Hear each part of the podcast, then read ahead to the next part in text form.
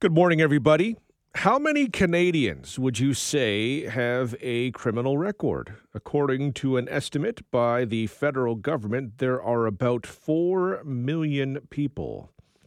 New report suggests Canadian companies are reluctant to hire people with a criminal record, even if they have the skills or experience to do the job. The report was done on behalf of the uh, John Howard Society of Ontario. They are a nonprofit agency that works towards effective, just, and humane responses to crime and its causes.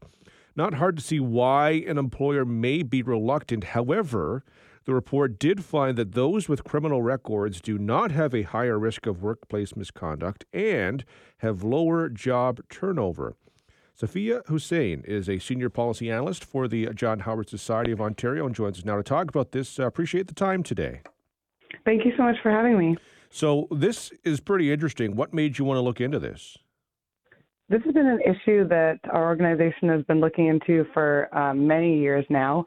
John Howard Societies across the province specialize in helping people find employment when they have a criminal record. And we know from our day to day experience that a record acts as a huge barrier for people seeking employment. So this is just some of the additional research that we're trying to do to really understand uh, where those barriers lie and how we can overcome them. How big of a barrier is it? How reluctant are employers to hire those with a criminal record? Well, what we found um, of the 400 hiring managers that we surveyed, most survey respondents agree uh, about the idea of reintegration, that it's beneficial to help people with past justice system involvement successfully reintegrate. But when asked if they had ever knowingly hired a candidate with a criminal record, 73% of hiring managers had not. And of those who use criminal record checks regularly as part of recruitment, 42% of employers said that they would automatically discard an applicant with a criminal record. And then, regardless of the type of record, how old it is, or whether it's directly relevant to the position. So, is that how an employer would learn that uh, an applicant does have a criminal record by doing the check? Yes. Uh, I mean, they can also be asked um, of uh, an applicant in an interview, um, but typically there is a step in the recruitment process that requires a criminal record check. What kind of misconceptions exist about those with a uh, criminal record? Well, it, the studies shows that people are perceived to be less trustworthy, that there would be uh, that they're a greater risk or liability, um, and and what we really found is it's not the case. You know, studies that have looked at uh, hiring of people with criminal records in the U.S. and other jurisdictions have found, as you noted before, that people with criminal records actually have lower turnover. They have equal or higher performance on the job uh, equal or lower recruitment costs, and there's really no difference in the chances of misconduct. Does it matter what a person may have a criminal record for, or does it the fact that it exists at all? Is that part of the barrier? It's really that it exists at all that's part of the barrier because uh, almost half of employers said that it didn't matter what kind of criminal record it was, how old it was, um, they would just be automatically discarding anybody with a criminal record.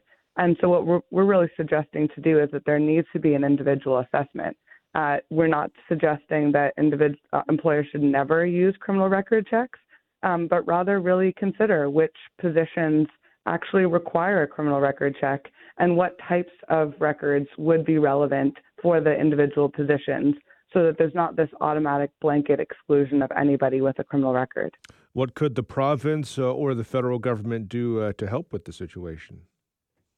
Well, here in Ontario, the Ministry of Labour has prioritized funding of programs that are aimed at upskilling people with criminal records in an effort to uh, reduce labour market barriers. And, and we think this is great and that should definitely continue. But there's further policy changes that are necessary uh, to help remove the arbitrary barriers to qualified job seekers. So, you know, things like enshrining uh, best practices for completing com- record checks in law, like the Employment Standards Act, um, introducing protections against discrimination based on criminal convictions that are not relevant to the position in the Human Rights Code in Ontario. The federal government could also reform the Criminal Records Act to fix the broken record suspension regime by introducing a spent regime model. So that would allow more people to get a record suspension um, and be able to move on from their criminal records. And uh, the provincial and federal governments could explore a tax credit incentive to motivate employers to hire with people with criminal records. And I just wanted to note, though, that it doesn't. We don't have to wait for government to make changes on this. Employers could start making changes today and take leadership on this issue by employing or using fair chance hiring policies. To that point, I mean, what do you hope comes from the report? I mean, government, you know, could take steps, but as you say, uh, employers could don't have to wait for that at all. Absolutely, and I think there's there, as you noted, there's so many considerations that are being made by hiring managers when they're when they're conducting recruitment. Um, and we actually have John Howard Ontario is proud to be a founding member of the Fair Chances Coalition, which is a group of organizations and companies, both public and private, that are committed to reducing barriers for people with criminal records. And there's a number of resources online at fairchances.ca so that companies can find out what they can start doing today. There's a starting point for everyone, and there are steps that every company can make to actually start employing fair chance hiring policies. It's interesting when you look at you know the study, and you do have some of the uh, the outcomes with uh, lower job turnover.